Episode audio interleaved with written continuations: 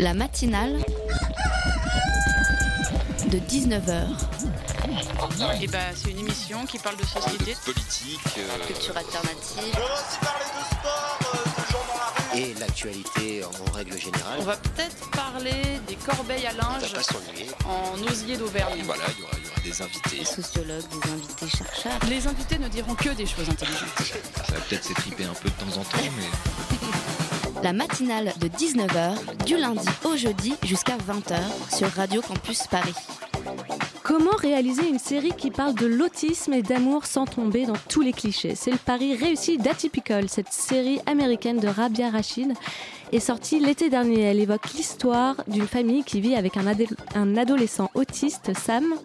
Sam, en fait, il souhaite avoir une petite amie. Il fait alors des recherches et observe autour de lui la manière dont on peut s'y prendre euh, pour se rapprocher des filles. Et comme personne ne sait vraiment comment on peut avoir le béguin, qu'il n'y a pas vraiment de règles en la matière, ça donne des situations plutôt drôles. Bon, pas de malentendu, c'est une série feel good, mais je vous assure, elle est très bien jouée, très bien écrite. On apprend beaucoup de choses sur les codes pour dater aux States, mais aussi sur l'Antarctique et les pingouins. Les émotions sont en rendez-vous, j'ai pleuré une dizaine de fois. Bref, le conseil série du mardi, atypical, ça se regarde en un clic. La matinale de 19h, le magazine de Radio Campus Paris.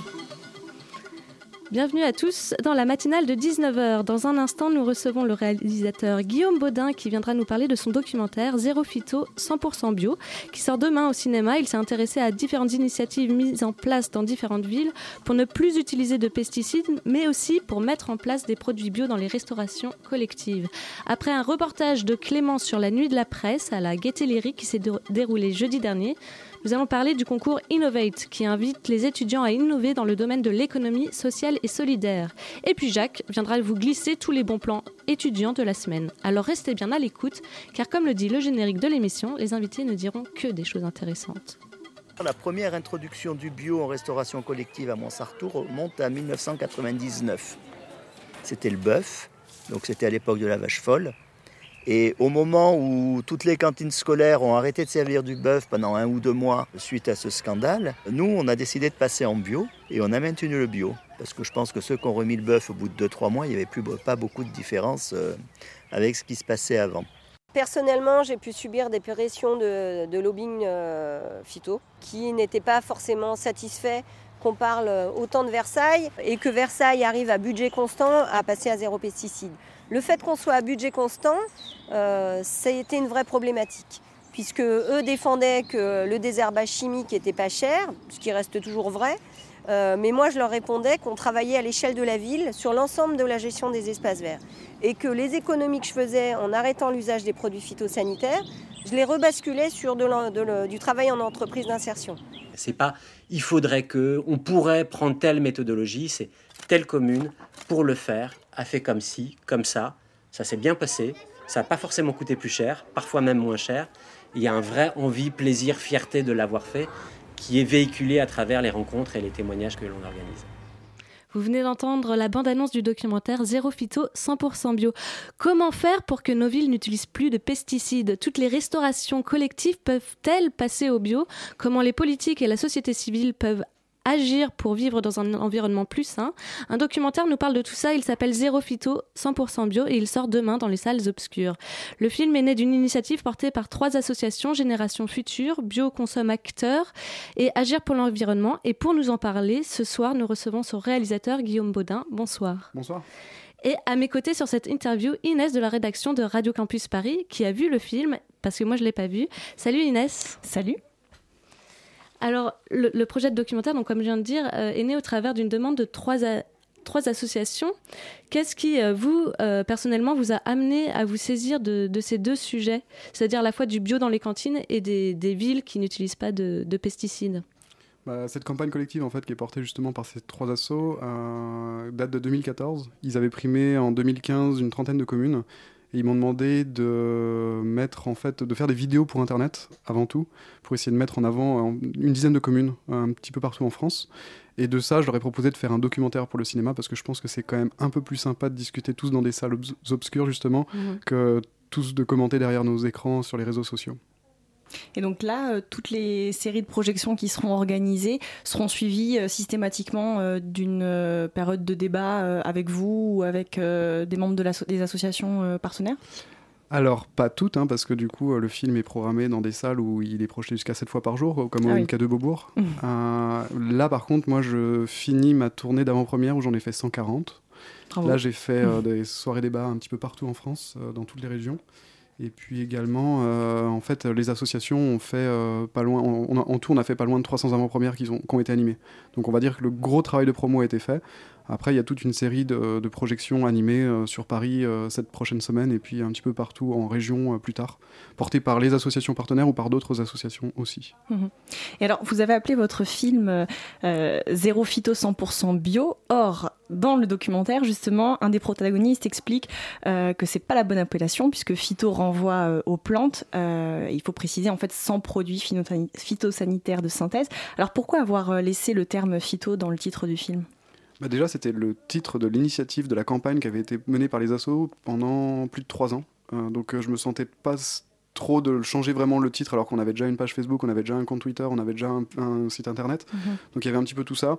Après, c'est vrai que c'était difficile aussi de prendre des grandes décisions euh, de ce type-là avec les associations euh, de manière collective euh, en, assez peu de temps.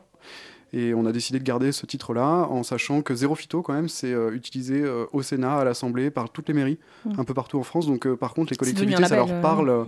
vraiment. On voit même mmh. des pubs. moi, je vois régulièrement des pubs en région sur des panneaux publicitaires où c'est marqué La ville est passée au Zéro Phyto. Donc, il y a vraiment, en fait, cette, en fait, il y a vraiment un besoin d'expliquer ce terme, plus que et c'est pour ça qu'on l'a réutilisé. Je pense qu'il y avait une nécessité de l'expliquer.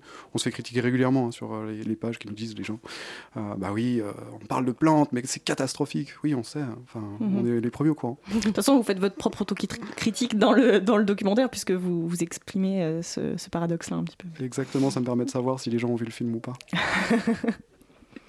Et donc, euh, vous vous êtes aussi rendu euh, dans plusieurs villes pour ce documentaire. Quel a été l'exemple le, plus marquant, ce qui vous a le plus étonné? Je vais changer un petit peu parce que je parle toujours des. Enfin, non, c'est pas. Il y a, en fait, il y a 15, il y a 15, il y a 15 initiatives marquantes. C'est-à-dire qu'elles sont toutes un petit peu marquantes. Euh, il y a 15 initiatives en tout que vous avez filmées? À peu près, euh, en fait, il y a une dizaine de communes, mais ça fait 15 initiatives avec euh, des éleveurs, avec des boulangers. Bah, tiens, par exemple, la boulangerie, la boulangerie de Sacnay, dans le nord de la Côte d'Or, eux, ils sont nés en fait d'une ferme d'abord qui est passée en bio il y a plus de 20 ans, où la coopérative agricole a refusé d'acheter leurs graines. Et finalement, le, en fait, le paysan qui était sur ces terres, il a décidé de créer une boulangerie. Euh, et la boulangerie, bien évidemment, tout en bio, avec 37 variétés de céréales différentes. Ils n'utilisent plus aucun pesticide, même bio, euh, parce qu'on peut estimer qu'il y a des pesticides bio comme le cuivre, le soufre. Euh, et là, il y a vraiment zéro pesticide, zéro intrant. Et derrière, en fait, ils ont toute la transformation, c'est-à-dire qu'ils font du pain qui, en fait, peut se conserver une semaine. Enfin, le, vrai pain, le, vrai pain tel qu'on l'imagine, qui existait avant, mais avec très peu de gluten, c'est-à-dire que c'est des gluten qu'il faut aller rechercher parce que les céréales à la base n'ont pas beaucoup de gluten. En fait, on a sélectionné des gluten euh, dans les blés de manière assez importante. Euh, c'était parce que c'est plus facile à panifier. Or, euh, c'est pas des gluten qui sont assimilables par le corps humain. C'est malheureux. Ah, c'est pour ça qu'on est un petit peu allergique au gluten. Tiens donc. Alors l'usage des pesticides est un vrai enjeu de santé publique. des démonstrations scientifiques en ont prouvé les effets néfastes. Quels sont les risques avérés au juste? Les risques des pesticides mm. Euh, bah, il y en a pas mal hein, qui sont référencés, mais c'est surtout au niveau euh, des maladies professionnelles, en tout cas des gens qui sont directement impliqués euh, ou mhm. qui sont impactés par les pesticides, les études existent. Sur, on va dire, le consommateur, ça reste quand même assez limité. On sait qu'il y, a y a des conséquences, mais c'est vrai que sur les agriculteurs, sur les ouvriers viticoles, sur les gens qui vivent à côté des, des champs, là on sait qu'il y a notamment maladie de Parkinson, maladie d'Alzheimer, lymphome non-hodgkinien, donc toutes les leucémies. Vous avez aussi euh, le cancer de la prostate, euh, c'est assez marqué. Et puis des leucémies infantiles aussi, chez les jeunes enfants, c'est vraiment encore plus marqué. Ça veut dire qu'il euh, y, a quand même des, catastrophes en, mhm. fait. Dans, juste à côté des champs avec des enfants qui sont intoxiqués. On, sait très bien, on a tous entendu parler du cas de Villeneuve en Gironde, où les enfants, en plein milieu de la récré, ont été intoxiqués par des pesticides, ont été hospitalisés en pleine récré parce que justement les voisins en fait traitaient avec des insecticides euh, chimiques. Et ça, voilà, le, ça c'est vraiment problématique. Évidemment, quand on consomme bio, bah, en fait, on n'utilise plus, euh, enfin, l'agriculteur à côté utilise quand même des produits, mais qui sont pas euh, des neurotoxiques, qui sont pas euh, des produits qui sont des perturbateurs endocriniens. Et c'est des produits qui sont un petit peu irritants, ça veut dire que ça va gratter un petit peu, mais on va pas aller jusqu'à une catastrophe comme on peut imaginer sur des pesticides chimiques de synthèse.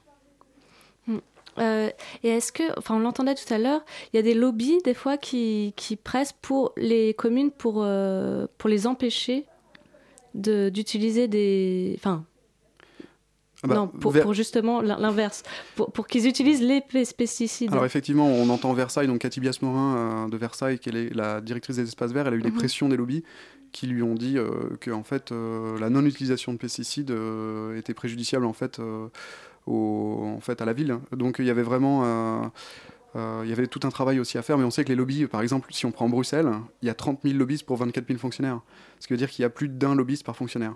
Et ça, euh, on va dire que les pressions sont énormes au niveau de Bruxelles pour notamment Et- réautoriser le glyphosate. hein. Euh, Mm. Clairement, si on réautorise- s'il y a une réautorisation du glyphosate, c'est parce qu'il y a des lobbies euh, de la chimie qui sont derrière. Oui, mais les lobbies, après les lobbies, on peut entendre aussi, ça peut être aussi des associations. Donc, enfin, je, je Alors sais pas. Bloom, ou qui vient de faire justement pression pour qu'il n'y ait pas la pêche électrique, c'est aussi un lobby Oui. euh, citoyen. Euh, Malgré tout, ils sont beaucoup moins puissants parce que, bah voilà, une euh, société comme Bayer euh, qui est en train de racheter Monsanto pèse 150 milliards. Une association comme Bloom, je sais pas, il, il pèse quelques centaines de milliers d'euros. Hmm, oui. Euh, et donc, euh, moi, je voulais reparler un peu des cantines. Euh, les, les pratiques pour amener plus de bio dans les cantines, elles sont liées aux, aux politiques des communes qui ont choisi de mettre en avant l'écologie. Enfin, est-ce que ça dépend des partis politiques finalement? Bah, dans le film, en fait, on montre. On, on montre pas les couleurs politiques des, des personnes, mais par contre, euh, on a un petit peu toutes les couleurs politiques dans le film. On a la ville de Versailles qui est plutôt républicain, justement. Mhm. On a Grande-Sainte, ils sont Europe Écologie Les Verts. On a Miramas, ils sont euh, Parti Socialiste. Euh, on a euh, Barjac avec Édouard Cholet qui est communiste. Euh, donc en fait, c'est pas vraiment la couleur politique, c'est vraiment des envies de chaque personne qui permettent de faire avancer les choses. Et bien loin en fait euh, des grands courants politiques nationaux. Euh, et c'est ce qui est plutôt d'ailleurs euh, assez rassurant de se dire Oui. que malgré tout, euh, malgré toute couleur politique, on peut quand même avancer. Alors dans le docu- documentaire, pardon, euh, on comprend bien qu'il faut non seulement euh, changer les habitudes euh, des jardiniers, des professionnels, mais il faut aussi sensibiliser les riverains qui doivent accepter finalement de voir de la végétation spontanée pousser un peu partout. Alors comment on assure concrètement ce travail de pédagogie? Bah, il faut faire des réunions publiques, euh, c'est-à-dire essayer d'informer les gens. Quand les gens, parce qu'il y a beaucoup de gens qui ont porté plainte, euh, justement parce que la ville devenait sale à cause de l'herbe justement qui poussait au milieu sur les trottoirs. Ils disaient ben, euh, c'est catastrophique euh, et en fait il faut leur expliquer qu'avant on utilisait des pesticides et qu'en fait la non-utilisation de pesticides, c'est-à-dire qu'ils s'en rendaient pas compte, c'était incolore, inodore. Ils marchaient dedans en fait et ils le ramènent même chez eux, le glyphosate hein, notamment, le Roundup dont tout le monde s'indigne. En fait, ils le ramenaient chez eux. Aujourd'hui, il faut vraiment leur réexpliquer en fait les choses et leur dire que bah déjà ils sont responsables du trottoir devant chez eux. C'est-à-dire que c'est une loi qui date de Bonaparte. hein. Donc euh, si jamais vraiment euh, une herbe folle sur leur trottoir les impactait de manière significative, ils ont toujours la possibilité de prendre une binette et de l'arracher. Voilà. Donc euh, il y a un petit peu tout ce travail pédagogique qui est vraiment essentiel. Et notamment en plus dans les cimetières. On parle pas mal des cimetières dans Oui, le film. Je pensais pas du tout un jour filmer des cimetières. et toutes les communes m'ont dit euh, faut aller voir notre cimetière, il est magnifique. Il y a pas, enfin, on arrive à l'entretenir sans pesticides, c'est splendide. Donc moi j'étais surpris, mais voilà. En tout cas dans le film, on essaie de l'expliquer euh, sans. euh, c'est pas très sexy, mais Euh, et euh, oui, voilà. Enfin, moi, je repars sur les cantines. Est-ce que, parce qu'on a entendu aussi dans la bande d'annonce tout à l'heure que les prix, enfin, que les prix n'augmentent pas forcément quand on est dans les, enfin, quand on passe en bio dans les cantines. Et je, voulais savoir pourquoi, parce que quand on achète en supermarché, en soi, le bio c'est plus cher. Bah, c'est-à-dire qu'on réfléchit de manière globale. C'est un petit peu comme nous quand on va en fait dans un magasin bio potentiellement, on va pas acheter exactement les mêmes produits. Donc en fait le panier moyen euh, n'est pas, c'est pas exactement celui qu'on achetait justement en grande surface. Euh, là en fait, euh, notamment en limitant le gaspillage, c'est-à-dire qu'on sait que en moyenne euh, en France on gaspille 150 grammes euh, par euh, assiette euh, à chaque repas, et que en fait euh, par exemple Montsartou ils ont réussi à euh, passer à 30 grammes de nourriture euh, jetée. Donc euh, en fait euh, Ah, cette diminution de gaspillage a permis en fait de de, en fait, de financer le surcoût du bio, euh, qui est estimé à peu près à 20 centimes. Donc c'est des petites dé- démarches comme ça. Très bien.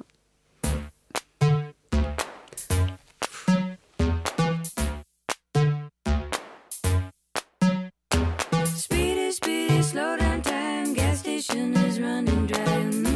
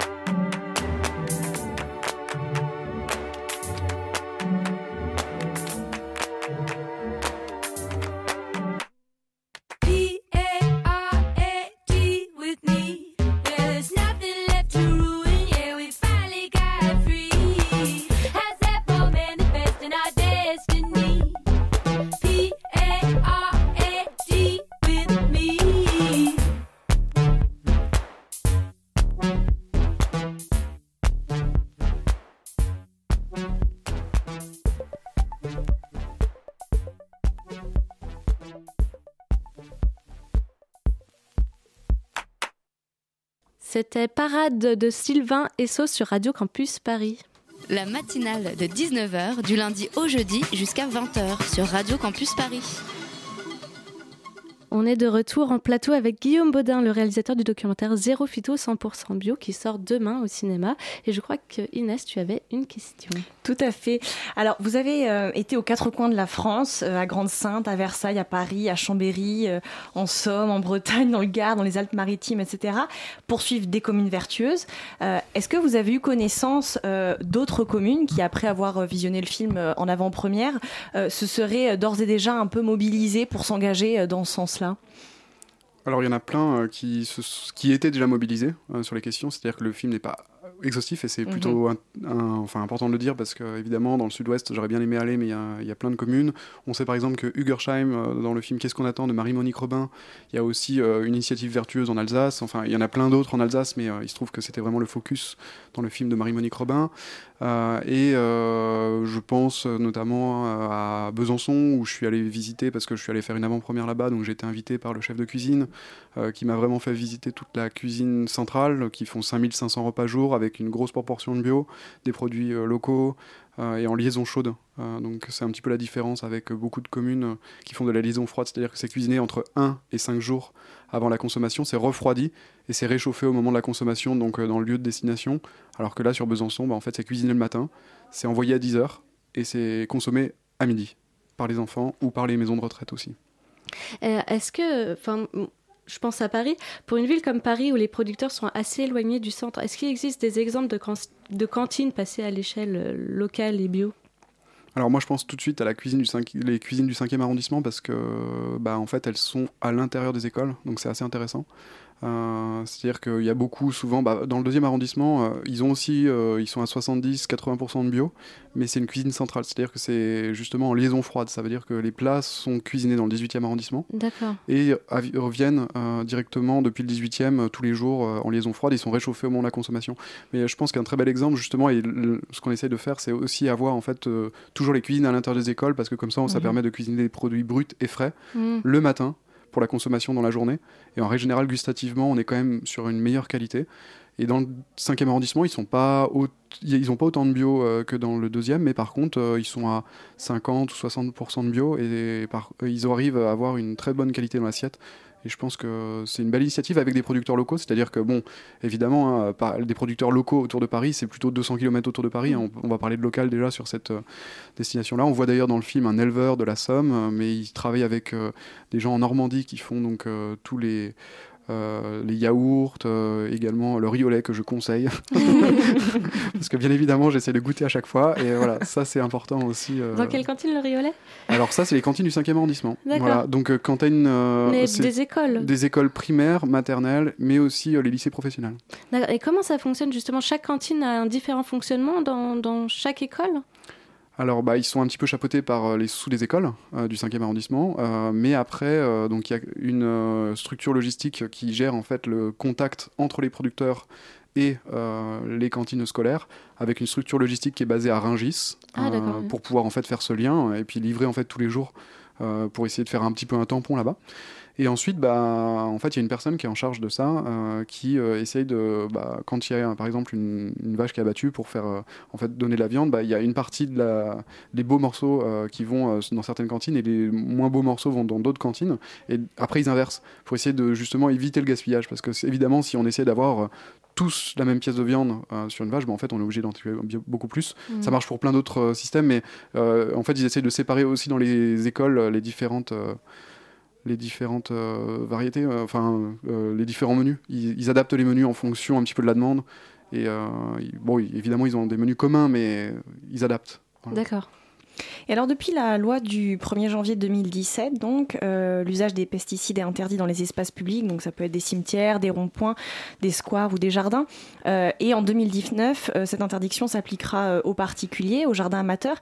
Est-ce que comme pour le logement social, certaines collectivités sont réticentes et récalcitrantes et préfèrent payer des pénalités plutôt que de s'aligner sur une politique sans pesticides? Alors il y en a quelques-unes, hein. Euh, je pense à la mairie de Richelieu où le maire a demandé en fait euh, à ses concitoyens, enfin a dit à ses concitoyens que s'ils trouvaient que justement la ville était sale, bah, qu'ils n'hésitent pas à utiliser euh, du glyphosate euh, parce qu'ils avaient encore le droit jusqu'au 1er janvier 2019. Donc en sachant bien évidemment qu'en fait c'était interdit parce que sur la voirie en fait c'est quand même interdit même Mhm. si on est particulier. Euh, donc ça, ça fait partie des mairies récalcitrantes. Évidemment, il y en a. Moi, j'ai j'ai rencontré plein de citoyens euh, lors des avant-premières qui me disaient, mais nous, notre maire, il nous a dit de toute façon, jamais il passera au zéro phyto. Euh, donc euh, voilà, après, euh, il s'expose justement. euh, le but, c'est pas de, pour le moment de, de mettre des amendes. Le but, c'est d'accompagner. Donc c'est l'agence de l'eau qui s'occupe de ça, parce qu'évidemment, en fait, ça a un impact sur toute la qualité de l'eau, notamment l'utilisation des pesticides.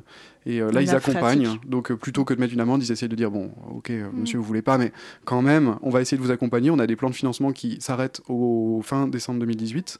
Donc si vous voulez qu'on vous aide en plus financièrement pour euh, trouver du matériel ou euh, faire des plans d'enherbement ou de désherbage mécanique, euh, bah, vous avez tout intérêt à le faire maintenant parce qu'après ce sera trop tard.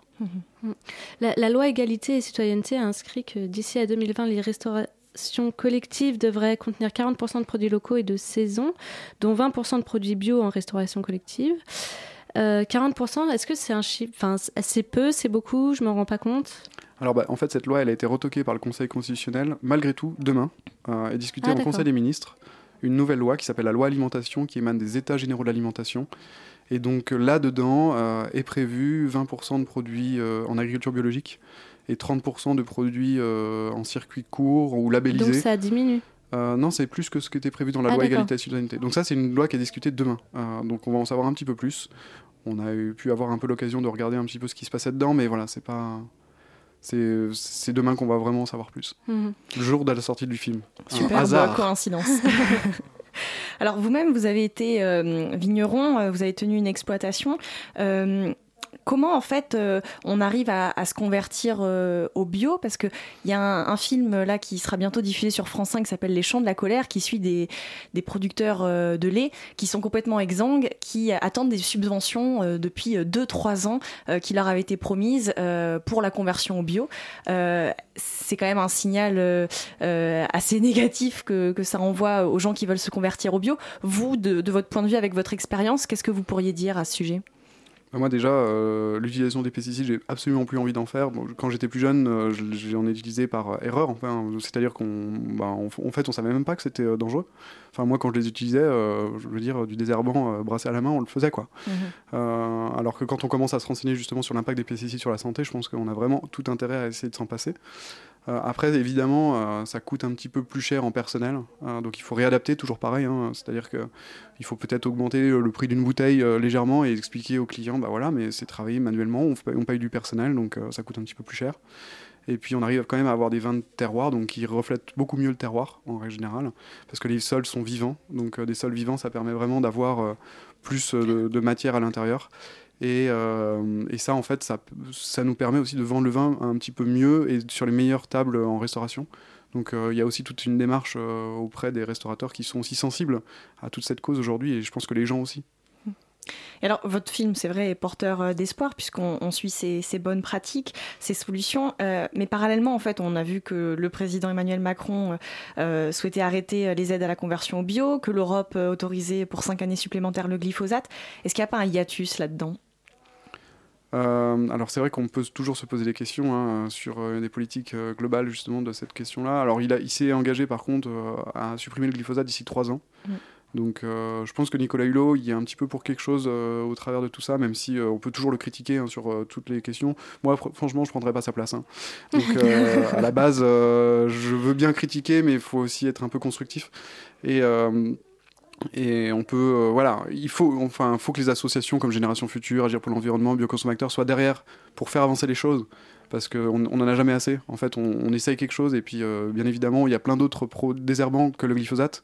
Mais pour le moment, on s'attaque au glyphosate. Quand le glyphosate sera interdit, ben, on pourra s'attaquer à d'autres Mhm. molécules. Euh, parce qu'on ne peut pas, en fait, travailler sur toutes les questions en même temps.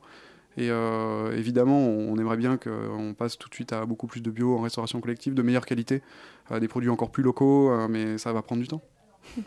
Et donc, euh, dernière question, votre film sort demain dans les salles euh, obscures, comme je disais déjà à- en intro. Et donc, euh, quelles vont être les projections dans les prochaines semaines avec des, des animations, des débats euh, Qui va animer les, les débats et comment ça va se passer Alors bah, cette semaine, en fait, sur Paris, euh, c'est les MK2 Beaubourg, Quai de Loire et Parnasse qui prennent le film. Euh, alors là, dans quelques minutes, il y a un- le film qui fait une avant-première. On est en avant-première à l'entrepôt, donc là, je vais courir après. Euh, mais, 14e Dans le 14e, exactement. Mais par exemple, demain soir, euh, à MK2 Beaubourg, à 20h, il y a à peu près 12 intervenants du film, donc ça peut être intéressant de venir.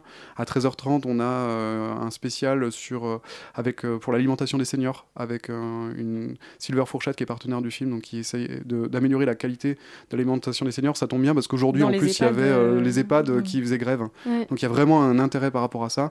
On en refait une encore dimanche prochain avec justement euh, Silver Fourchette sur l'alimentation des seniors au MK2 Quai de Loire à 11h. On a euh, Cathy Biasporin de Versailles qu'on a entendu justement dans le, dans le générique, euh, enfin dans la bande-annonce euh, qui sera là samedi à 11h au MK2 Quai de Loire. On a Émilie Loiseau à 13h40 au MK2 Parnasse, euh, donc qui a fait, la, musique, du générique de fin. Euh, et puis on a Agir pour l'environnement, et là j'y suis à chaque fois, hein, donc euh, voilà, n'hésitez pas. Et puis autrement, bah, le film est programmé euh, de manière classique dans ces cinémas-là. Très bien, merci à vous Guillaume Bedin d'être venu nous rencontrer dans les studios de Radio Campus Paris. Le documentaire Zéro Phyto 100% bio sort demain au cinéma. Il parle des villes qui n'utilisent pas de pesticides mais aussi du bio dans les cantines.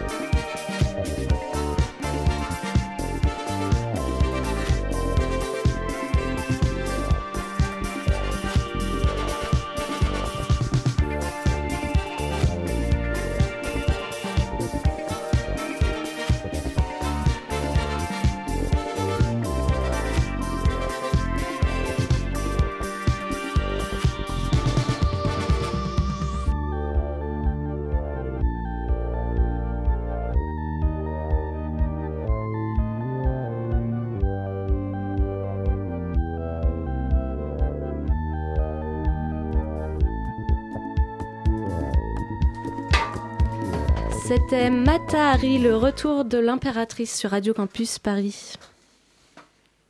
La matinale de 19h du lundi au jeudi jusqu'à 20h sur Radio Campus Paris. Jeudi dernier s'est tenu dans le cadre du festival euh, de la Nuit des Idées, euh, la Nuit de la Presse à la Gaîté Lyrique. Clément Gauvin de la rédaction y a joué les envoyés spéciaux pour Radio Campus Paris et y a rencontré du beau monde entre la ministre de la Culture et de nombreux journalistes. Alors oui, en effet, je me trouve actuellement à la Gaîté Lyrique dans le 3e arrondissement de Paris parce que ce soir ici, c'est la nuit de la presse organisée par Reporters sans frontières et l'Institut français. Alors vous vous demandez sûrement qu'est-ce que la nuit de la presse et pourquoi la Gaîté Lyrique? Réponse avec Marc Nondet, directeur général et artistique de la Gaîté Lyrique. L'engagement de la Gaîté Lyrique, c'est de soutenir d'abord le travail des artistes et c'est autour de la thématique de l'imagination et de la liberté de création qu'on se retrouve sur la liberté de l'information. C'est un croisement un premier croisement qui est tout à fait important. Il est 20h maintenant et la soirée se découpe en deux parties. La première se situe à droite de l'entrée dans le grand auditorium où se déroulent deux conférences, dont la première débute maintenant, avec en prime une petite surprise. Suivez-moi. Alors, je me trouve actuellement au cœur de la première table ronde qui a pour sujet Demain tous les médias sous contrôle. Et d'ailleurs, la ministre de la Culture Françoise Nissen vient de faire son apparition on va essayer de lui parler. Madame la ministre, juste une petite question pour Radio Campus Paris, s'il vous plaît. Qu'est-ce que ça représente pour vous la nuit de la presse et pourquoi c'était si important de venir aujourd'hui? Parce que d'abord, je suis pour le débat, pour entendre, pour aussi partager comment est-ce qu'on essaye d'avancer. Et une nuit de débat, euh, c'est vraiment notre vie démocratique et c'est fondamental. Alors, la première conférence est finie. On se retrouve donc avec Isabelle Robert, journaliste et cofondatrice du site Les Jours, pour parler indépendance des médias. Et qu'est-ce qu'un média indépendant? Déjà, c'est un média qui ne vit que par et pour ses abonnés. Euh, dans le cas de notre modèle, euh, lesjours.fr, euh, c'est un modèle payant, donc c'est un modèle très sain, très pur, mais très difficile. Maintenant, on est dans la deuxième partie de la soirée qui se déroule au plateau bar sur la partie supérieure de la gaieté lyrique. Et en ce moment même se déroule la deuxième conférence Où vais-je trouver l'information de demain? Pour définir qu'est-ce qu'une information, je rejoins Eric Fotorino, cofondateur de l'hebdomadaire Le 1. Pour moi, une information, c'est publier quelque chose que je ne sais pas, que je ne savais pas, qui me paraît important, qui me paraît hiérarchiquement très fort et qui prend le statut d'information à partir du moment où il y a eu une enquête, une vérification, une validation et un regard contradictoire. Alors ce soir ici on parle beaucoup de journalisme bien sûr, de politique, on blâme les journalistes qui sont trop proches des politiques ou encore les politiques qui deviennent des journalistes, mais on aperçoit au fond de la salle Thierry Mandon, le directeur de publication de l'Hebdo, mais surtout un ancien secrétaire d'État à la réforme et à la simplification. Alors Thierry Mandon, peut-on être un ancien homme politique et faire du journalisme? C'est des activités qu'on ne peut pas mener de pair, me semble-t-il, sauf si on fait un média d'opinion, quel cas il n'y a évidemment aucun problème. Si, si on fait de la politique et que par ailleurs on lance un média d'opinion, c'est-à-dire qui en gros explique aux gens ce qu'ils doivent penser et les raisons pour lesquelles ils doivent le faire, c'est cohérent. Si, comme nous le faisons à Hebdo, euh, nous cherchons à donner la possibilité à chacun de se forger une opinion, on ne peut pas faire de la politique et du journalisme. Après trois débats, dont un dernier passionnant de pessimisme d'un côté avec Adam Nositer, correspondant du New York Times à Paris, et optimisme de l'autre avec Sandra Lafont, journaliste à l'AFP, j'ai voulu savoir qu'est-ce qu'était réellement le travail de Reporters sans frontières, organisateur de la soirée. Réponse avec Christophe Deloire, secrétaire général de Reporters sans frontières. Reporters sans frontières, RSF, c'est une organisation qui depuis 30 ans défend la liberté de la presse, qui a été créée en France, dont le siège est à Paris. Et on essaie d'infléchir les politiques publiques, notamment dans les dictatures, mais aussi dans les démocraties euh, d'une autre manière, pour euh, faire en sorte que le journalisme puisse être exercé de manière libre, indépendante et pluraliste. Alors, pour finir, ayant la tête remplie d'informations sur le journalisme de demain, je me suis accoudé au bar et j'ai fini par demander à Tim, le barman, ce qu'il avait retenu de la soirée et quel type de buveurs sont les journalistes. J'ai vraiment pas écouté ce soir, je vais pas clairement. Je pense qu'ils consomment beaucoup plus euh, quand ils ont besoin de parler, tu vois. Voilà. Et c'est sur ces belles paroles de comptoir que nous quittons Clément qui nous donnait un petit aperçu des problématiques abordées jeudi dernier lors de la nuit de la presse. La matinale de 19h. Et dans cette seconde partie euh, d'émission, nous allons vous présenter un concours destiné aux étudiants qui souhaitent se lancer dans un projet solidaire. Ce concours s'appelle Innovate. Il est organisé par la société Saint-Vincent de Paul et il s'agit de sa deuxième édition. Pour en parler, nous recevons Jean-Charles Mayer. Bonsoir. Bonsoir. Merci Donc vous beaucoup. êtes euh, chargé de développement euh, du réseau Jeunes Bénévoles pour la société Saint-Vincent de Paul, c'est ça? Ouais, c'est ça. Je m'occupe aussi de la communication digitale et aussi de, de, de, de ce concours. Donc ça s'appelle pas seulement Innovate, ça s'appelle Attendez, In- Pardon. deux secondes, je vais présenter à mes côtés, à mes côtés pour m'épauler sur cette interview, Maureen de la rédaction. Salut Maureen. Salut. Et donc votre société euh, Saint-Vincent de Paul cherche à mettre en lien des bénévoles avec des personnes isolées. Le concours s'inscrit euh, dans le cadre de votre action pour, pour développer des liens sociaux? Pas que. euh, déjà, le concours s'appelle Innovate pour la solidarité et pas juste Innovate. Euh, c'est un, concours qui récompense les étudiants engagés dans des projets solidaires innovants. Euh, il est effectivement porté par la Société de Saint-Vincent-de-Paul, qui est une association qui agit auprès des personnes invisibles de notre société. On a fait le pari des jeunes pour faire émerger des idées nouvelles dans la lutte contre toute forme de pauvreté. Et euh, par exemple, euh, les différentes pauvretés qui vont être représentées sur ce concours, c'est la sortie de l'isolement et de la grande solitude, euh, répondre aux besoins alimentaires et matériels des personnes en grande précarité, aider à l'obtention d'un logement, euh, ou assister euh, des, des- des- des chômeurs euh, dans la reprise d'un emploi, dans la recherche d'un emploi. Mm. Ça va être toutes ces thématiques-là qu'on va essayer de, de porter à travers le, le concours Innovate pour la solidarité. Et à travers tous les projets qui vont entrer en, en compétition. Pourquoi innovate et pas innover? Euh, parce qu'on est des gens. Et les jeunes, ils parlent en anglais? Ouais, on fait du franc-anglais, non, euh, parce que parce que ça sonnait bien, parce qu'on avait envie d'avoir. euh, ouais, c'est c'est plus la sonorité, et puis bon, bah, effectivement, euh, ça aurait pu être innové pour la solidarité, c'est vrai, mais voilà, j'ai pas vraiment de réponse à cette Non, c'était question. juste une question euh, de curiosité. Euh, la société Saint-Vincent de Paul, dont vous avez commencé à parler, donc qui organise ce concours, on l'a dit. J'ai vu sur le site internet qu'elle se définissait comme un réseau de charité. Je trouve l'expression intéressante. Qu'est-ce que vous entendez par là? Euh, bah, la Société de Saint-Vincent-de-Paul est une, une association, effectivement, c'est un réseau de charité, c'est-à-dire qu'on va agir localement pour, euh, euh, contre toutes les formes de pauvreté. Euh, le mot charité est un mot qui fait un peu peur aujourd'hui, nous on l'assume complètement. Mhm. Euh, bah, aujourd'hui être charitable, je pense que c'est une, une, une valeur, euh, une belle valeur à défendre. Et le réseau, parce que vous êtes aussi implanté dans plusieurs pays, d'après ce que j'ai compris? Alors euh, du oui, si, si, complètement. La Société Saint-Vincent-de-Paul, on est 17 000 bénévoles à travers la France. Donc c'est considérable quand même. Oui, on a, effectivement un gros réseau. On est implanté dans 92 départements euh, à travers la France. On est 800 000 bénévoles à travers le monde et on est dans 130 pays. Donc c'est une association effectivement euh, qui, qui, euh, est un petit peu moins connue en France depuis quelques années. Mais voilà, on, travaille à, refaire cette notoriété à travers bah, le concours Innovate pour la solidarité, à travers différentes actions qu'on mène pour, rayonner euh, à nouveau euh, sur nos terres. Mais effectivement, on a, on a énormément de bénévoles. On a 17 000 bénévoles en France. ouais. Alors, ce concours, euh, Innovate pour la solidarité, c'est ça. Quand on regarde un peu sur le papier, c'est un concours qui, qui veut réconcilier deux notions qui sont l'entrepreneuriat d'un côté et l'aide sociale. Ces notions, on pourrait penser qu'elles sont un peu antagonistes. Comment est-ce qu'on les fait fonctionner ensemble? Comment est-ce qu'on les fait fonctionner ensemble Euh, bah, c'est- assez simple en fait. Euh, à partir du moment où on devient entrepreneur social, on n'est pas là pour faire de l'argent, on est là pour aider les autres. Évidemment, l'argent est un moteur et, euh, et, euh, Et un moyen, et un ouais. moyen est essentiel. Mais l'ambition première est euh, d'aider bah, son prochain finalement.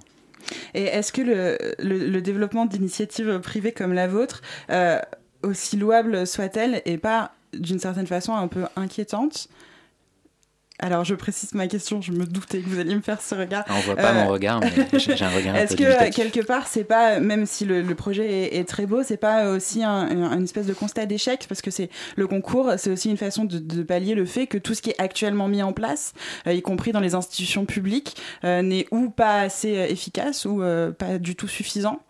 Donc, est-ce que vous avez ce sentiment-là de pallier un manque avec le concours? Euh, effectivement, les associations existent parce que les, pouvoirs publics n'arrivent pas à, répondre à, la solidarité dans le monde dans lequel on vit. Donc, euh, donc faire appel aux jeunes pour qu'ils s'engagent dans la solidarité aujourd'hui, c'est malheureusement un constat, enfin un aveu d'échec de- de- des pouvoirs publics d'aujourd'hui, oui. Et ça vous. Qu'est-ce que ça vous évoque? Ça m'évoque, euh, ça m'évoque qu'il faut s'engager, ça m'évoque euh, qu'il faut, euh, qu'il faut, euh, qu'il faut pas hésiter à, à monter des initiatives solidaires, euh, que qu'une idée toute simple peut changer énormément de choses, euh, qu'il faut pas baisser les bras, que les jeunes, il faut qu'ils s'engagent en politique, il faut qu'ils, il faut qu'ils militent, il faut, il faut, enfin voilà, ça m'évoque tout ça, ça m'évoque juste bougez-vous les fesses, quoi, voilà, en gros. Alors moi, je vais, revenir un peu au, concours, mais de façon, enfin, genre c'est la deuxième fois que, vous organisez ce prix. Comment est-ce qu'il vous est venu, euh, enfin comment euh, comment est-ce que vous l'avez créé ce, concours? À partir de quelle idée? Euh, à, partir d'un. enfin, j'ai la chance de travailler, donc je suis salarié de la Société Saint-Vincent-de-Paul. Euh, j'ai la chance de, travailler dans, une association qui nous, qui nous, un peu comme une start-up en fait, euh, alors que l'association a 180 ans, euh, qui, qui nous donne l'opportunité de, de- créer des nouvelles choses et on nous encourage à le faire. Donc, euh, donc avec David Barreto et Gabriel Di, Di- qui, qui travaille avec moi, on, a décidé de lancer ce concours. La première édition a, très bien fonctionné. Bah, du coup, on, on s'est dit on va, on va lancer une deuxième édition. Euh, D'ailleurs, pour être très pragmatique euh, et pour reparler vraiment du concours, on invite tous les étudiants qui ont, euh, qui ont l'envie d'agir à, se lancer, à nous envoyer des, des projets, même tout simples. D'ailleurs, en général, c'est les idées toutes simples qui, qui changent le monde. Vous pouvez nous donner un exemple de projet qui par exemple, qui a gagné l'année dernière euh, concrètement pour alors, avoir une idée de Bien comment- sûr, je finis, je finis juste ce que je voulais dire parce que c'est hyper important. En fait, euh, on- ceux qui veulent participer peuvent soumettre leur dossier avant le 9 février sur le site internet de la Société de Saint-Vincent-de-Paul au www.ssvp.fr. J'insiste un peu sur le 9 février parce que c'est la date de clôture des candidatures. Et maintenant, je vais répondre à votre question, évidemment. Euh, ouais, l'année dernière, le premier prix s'appelle Infomeless. Attendez, on va, on va revenir de- dans un Pardon. instant dessus. Je vais mettre tout de suite la pause musicale.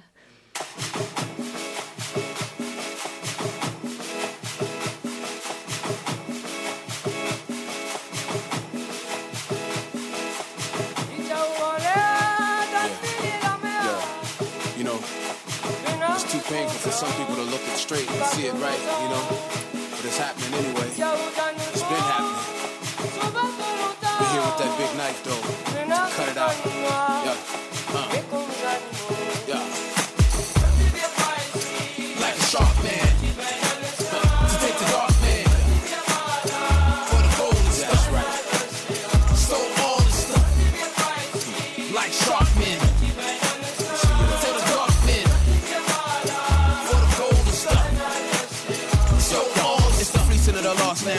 the man to see the laws of the boss plastic diamond. And you all up the wrong tree, my friend. If you think war and religion ain't tied in, your soul is a battleground, your brain the watchtower. Protect your fortress, understand your power. It's your hour to break the chain. Bring the low high and the rough place plain. It's a little girl out there waiting on you.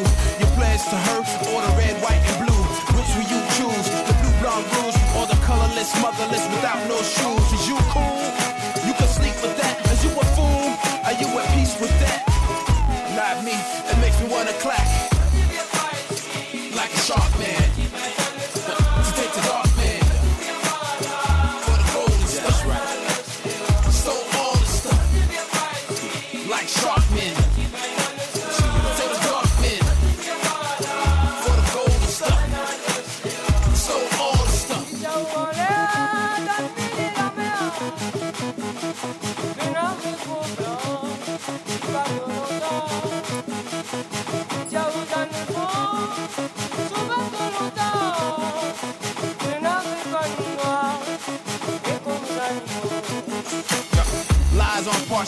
Legalize targets and then the land and leave the black man limp.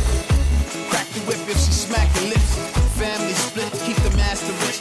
But tell us to forget like it was just a glitch. And some of us is willing, illin' in the matrix. Killing for the basics, behaving how they say. That's why I keep my mic ready for the razor cut. Hold my pen steady for the cool, no bluff.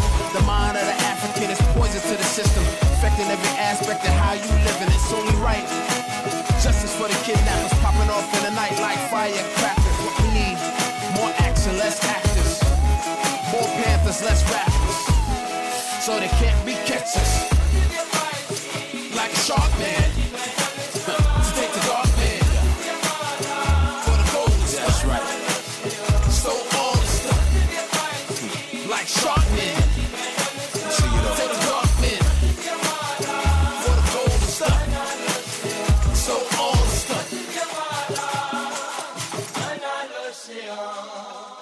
C'était Sharkman de Zorg et Napoléon Maddox sur Radio Campus Paris.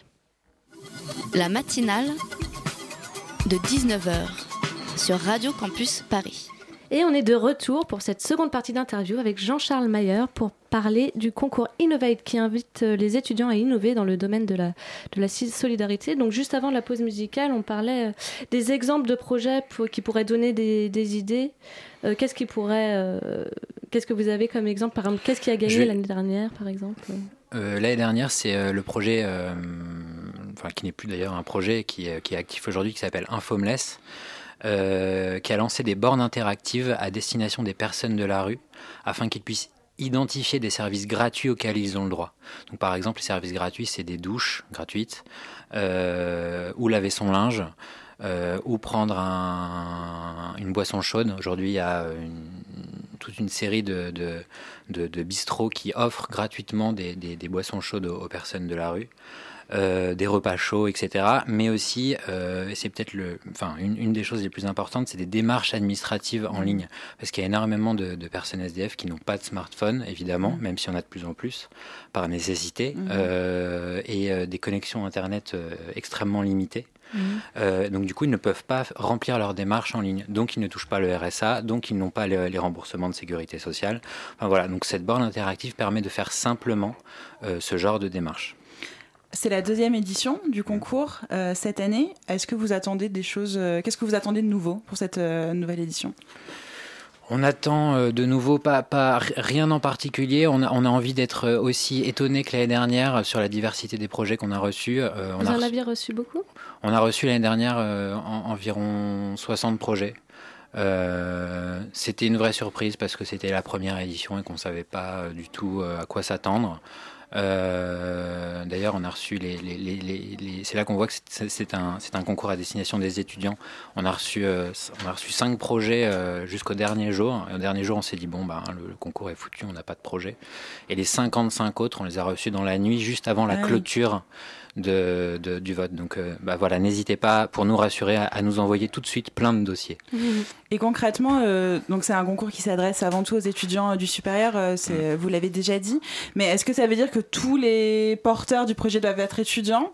Ou est-ce que c'est juste le leader du projet Enfin, le leader, si tant est qu'il y a un leader dans un projet? Enfin, est-ce que c'est que des étudiants forcément Ou est-ce que c'est moi, ça peut être moitié étudiants, moitié jeunes actifs ou- Ça peut être euh, moitié étudiants, moitié jeunes actifs. Euh, oui, ça peut être effectivement moitié étudiants, moitié jeunes actifs.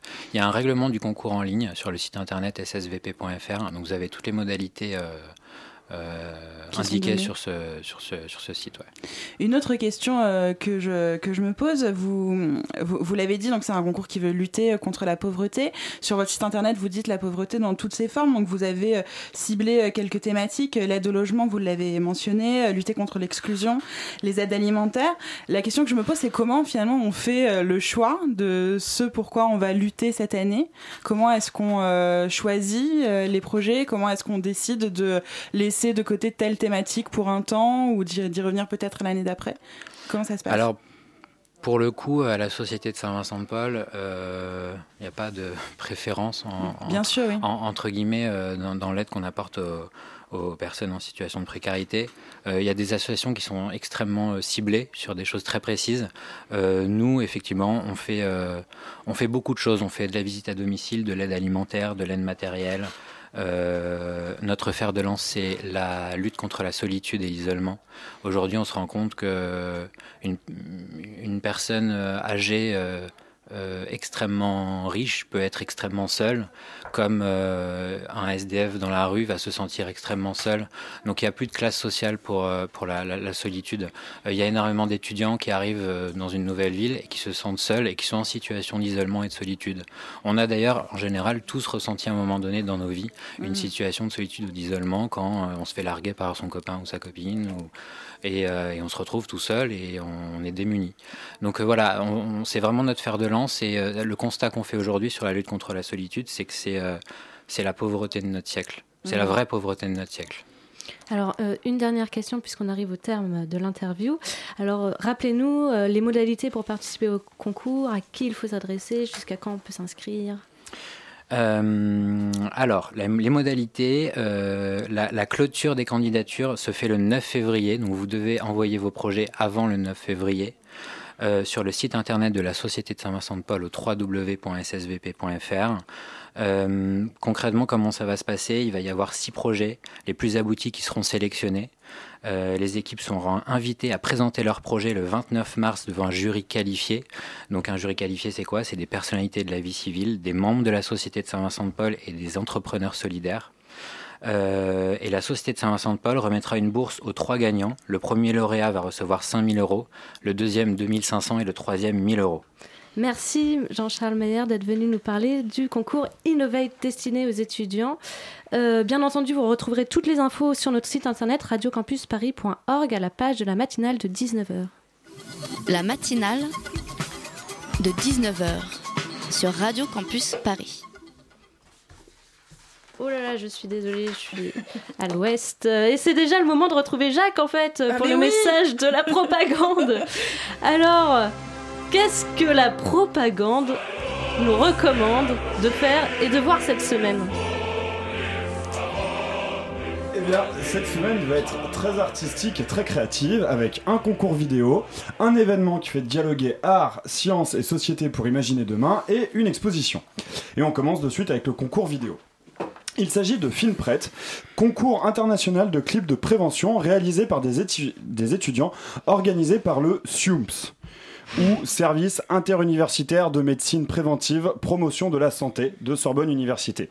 Le SUMS donc est un service interuniversitaire composé d'équipes pluridisciplinaires, donc il y a des infirmières, des médecins, des psychologues, à la disposition des étudiants et des élèves de l'enseignement supérieur. Ces missions actuelles s'étendent à tous les champs de la prévention et en particulier, ils mènent et organisent des campagnes d'information, de prévention et de promotion de la santé avec le souci permanent d'une participation active des étudiants et c'est donc dans ce cadre qu'ils organisent le Film Prête dont c'est la deuxième édition.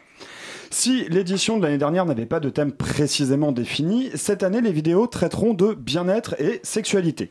Pour participer, c'est très simple, il vous suffit d'être étudiant, de proposer une ou plusieurs vidéos de 3 minutes maximum et de 20 secondes minimum, générique non compris, en français ou sous-titré en français, et ce jusqu'avant le 15 mai. Vous avez jusqu'au 15 mai pour proposer vos vidéos. Il y a plus de 4000 euros de prix à gagner, et parmi les sujets que le festival vous propose d'explorer, mais la, la liste n'est pas limitative. On retrouve sexualité féminine, sujet tabou, sexualité et l'art, respect des droits humains et lutte contre les discriminations de sexe, de genre, d'orientation sexuelle, accès universel à l'information et à l'éducation de santé sexuelle et procréative, qu'est-ce que le genre, etc. À vos caméras donc. On a hâte de découvrir les vidéos qui vont en sortir. Qu'est-ce que tu as d'autre pour nous? Alors on va maintenant se diriger vers la Cité internationale dans, des arts, dans le 4e arrondissement, pour l'événement Nous ne sommes pas le nombre que nous croyons être. Alors qu'est-ce que c'est que cet événement? C'est 300 participants internationaux, des artistes, des chercheurs, des penseurs, des porteurs de projets, des centaines d'étudiants de diverses formations artistiques et scientifiques qui seront présents pour une expérience inédite de 36 heures continues. Au cœur du projet, réunir au sein d'espaces de travail des groupes de personnes et collectifs hétérogènes autour de questions urgentes de notre monde contemporain. Ils investiront donc plusieurs espaces de la Cité internationale des arts à Paris, lieu de vie ouvert au dialogue entre les cultures, en invitant les, visi- les visiteurs à réfléchir sur le présent et à esquisser l'ensemble des voies d'avenir. Le fil conducteur de ce programme est l'univers romanesque de The Compass Rose, un recueil sorti en 1982 de nouvelles de l'auteur américaine de science-fiction Ursula K. Le Guin. Et c'est donc organisé par la Fondation Daniel et Nina Carasso, en partenariat avec la chaire Arts et Sciences des écoles polytechniques et nationales supérieures des arts décoratifs et évidemment la Cité internationale des arts.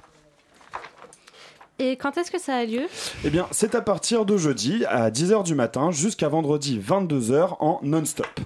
Pour finir ce message de la propagande, je vais vous recommander une exposition. Une exposition qui a lieu dans le cadre du deuxième festival des singuliers au 104. Cette exposition s'appelle Bord d'œuvre et elle est proposée par deux jeunes artistes à peine sortir de l'école des beaux-arts, si je ne dis pas de bêtises, Agathe Joubert et Pauline Vialade de Pémille. Dans cette exposition, elles examinent les troubles et le rapport graphique que créent les relations entre cinéma et art graphique. Quelle surface occupe la toile sur l'écran? Quelle déformation la caméra impose-t-elle à la peinture? Angle, cadrage et mascale partiel donnent matière à des installations et projections à la fois révélatrices et amusantes. Et c'est jusqu'à dimanche au 104 donc. Bon alors je dois me confesser, euh, si je vous en parle, c'est entre autres parce que Agathe Joubert est la fille du peintre Bernard Joubert et que ses parents sont des amis des miens. Mais bon, que serait un message de la propagande sans un peu de favoritisme Et on va maintenant passer au bon plan. Alors qu'est-ce qu'on va voir ou écouter grâce à Radio Campus Paris?